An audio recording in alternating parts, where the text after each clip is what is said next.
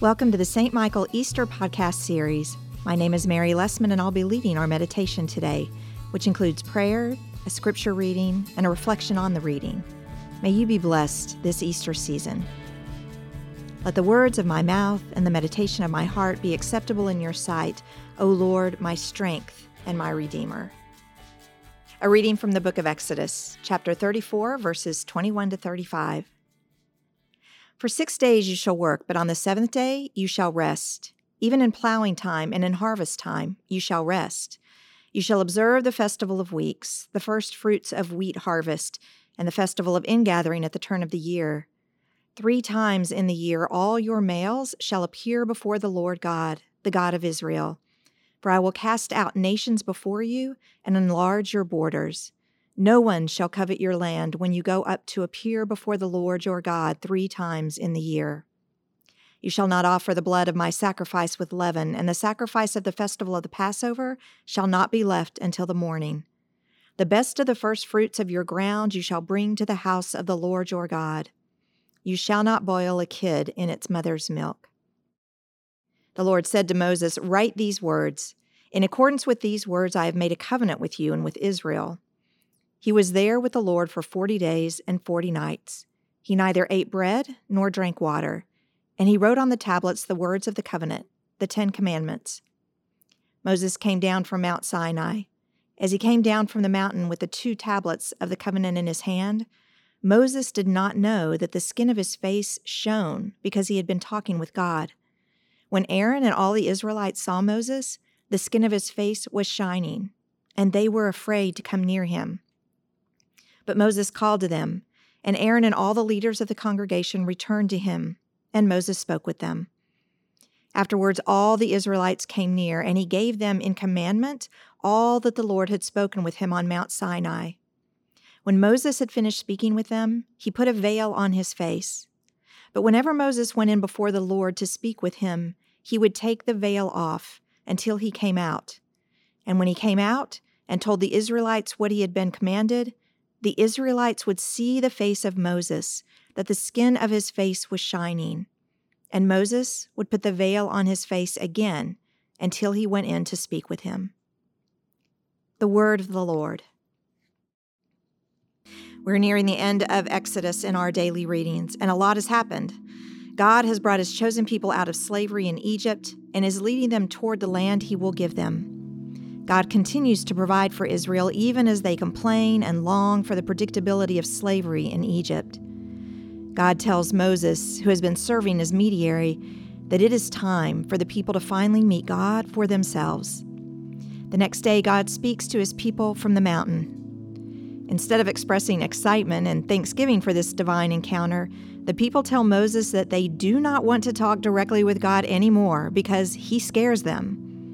The people are given a direct encounter with God, and true to form, they complain. So Moses goes up on the mountain to talk to God alone. And while he's gone, the people make a God of their own that they can stand before and look at a golden calf. The irony is apparent to everyone, even God, who is so angry he considers wiping out the people and giving Moses new folks to lead.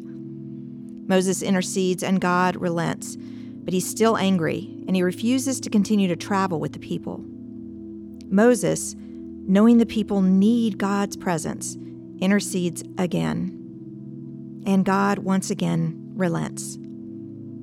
God makes new tablets of the law to replace the originals that Moses smashed when he saw that golden calf, and a new covenant.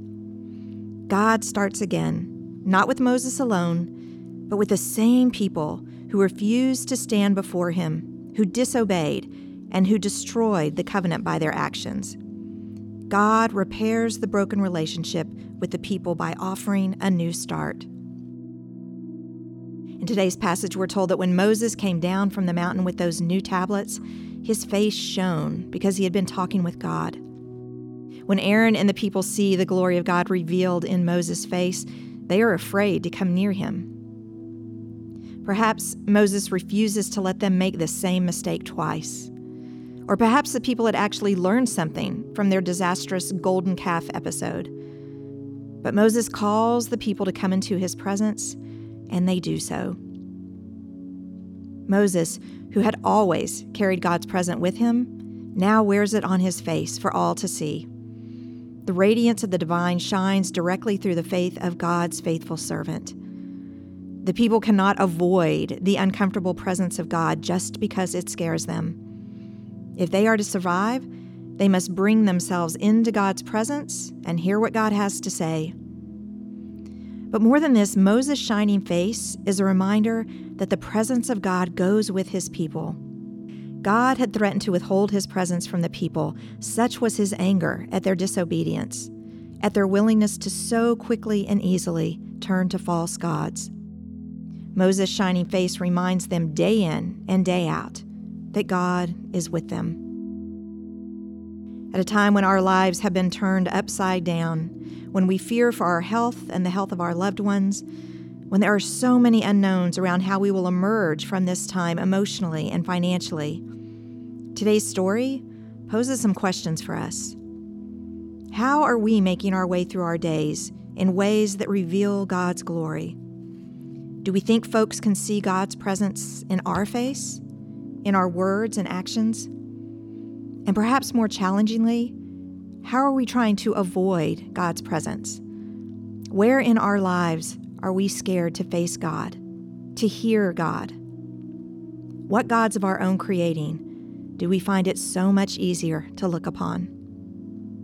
How might we need to gird our loins and lean into God's presence in all aspects of our lives, even those we'd rather hide? With all of that said, I think the most important takeaway from this passage is that God's presence goes with us, even in our willfulness, even in our brokenness, even with our covenant breaking actions. God has promised to travel with us. Moses' shining face assures us that even in the midst of our sin, God's grace prevails. In the midst of the unknown, in the midst of the scary, we are not only reminded of God's steadfast promise to be with us in all of it, we are also empowered, lit from within, to reflect God's presence to the world around us. Amen. Now let us say together the Lord's Prayer. Our Father, who art in heaven, hallowed be thy name. Thy kingdom come, thy will be done, on earth as it is in heaven. Give us this day our daily bread, and forgive us our trespasses, as we forgive those who trespass against us. And lead us not into temptation, but deliver us from evil. For thine is the kingdom, and the power, and the glory, forever and ever. Amen. Almighty God, whose most dear Son went not up to joy, but first he suffered pain, and entered not in glory before he was crucified Mercifully grant that we, walking in the way of the cross, may find it none other than the way of life and peace. Through Jesus Christ, your Son, our Lord. Amen.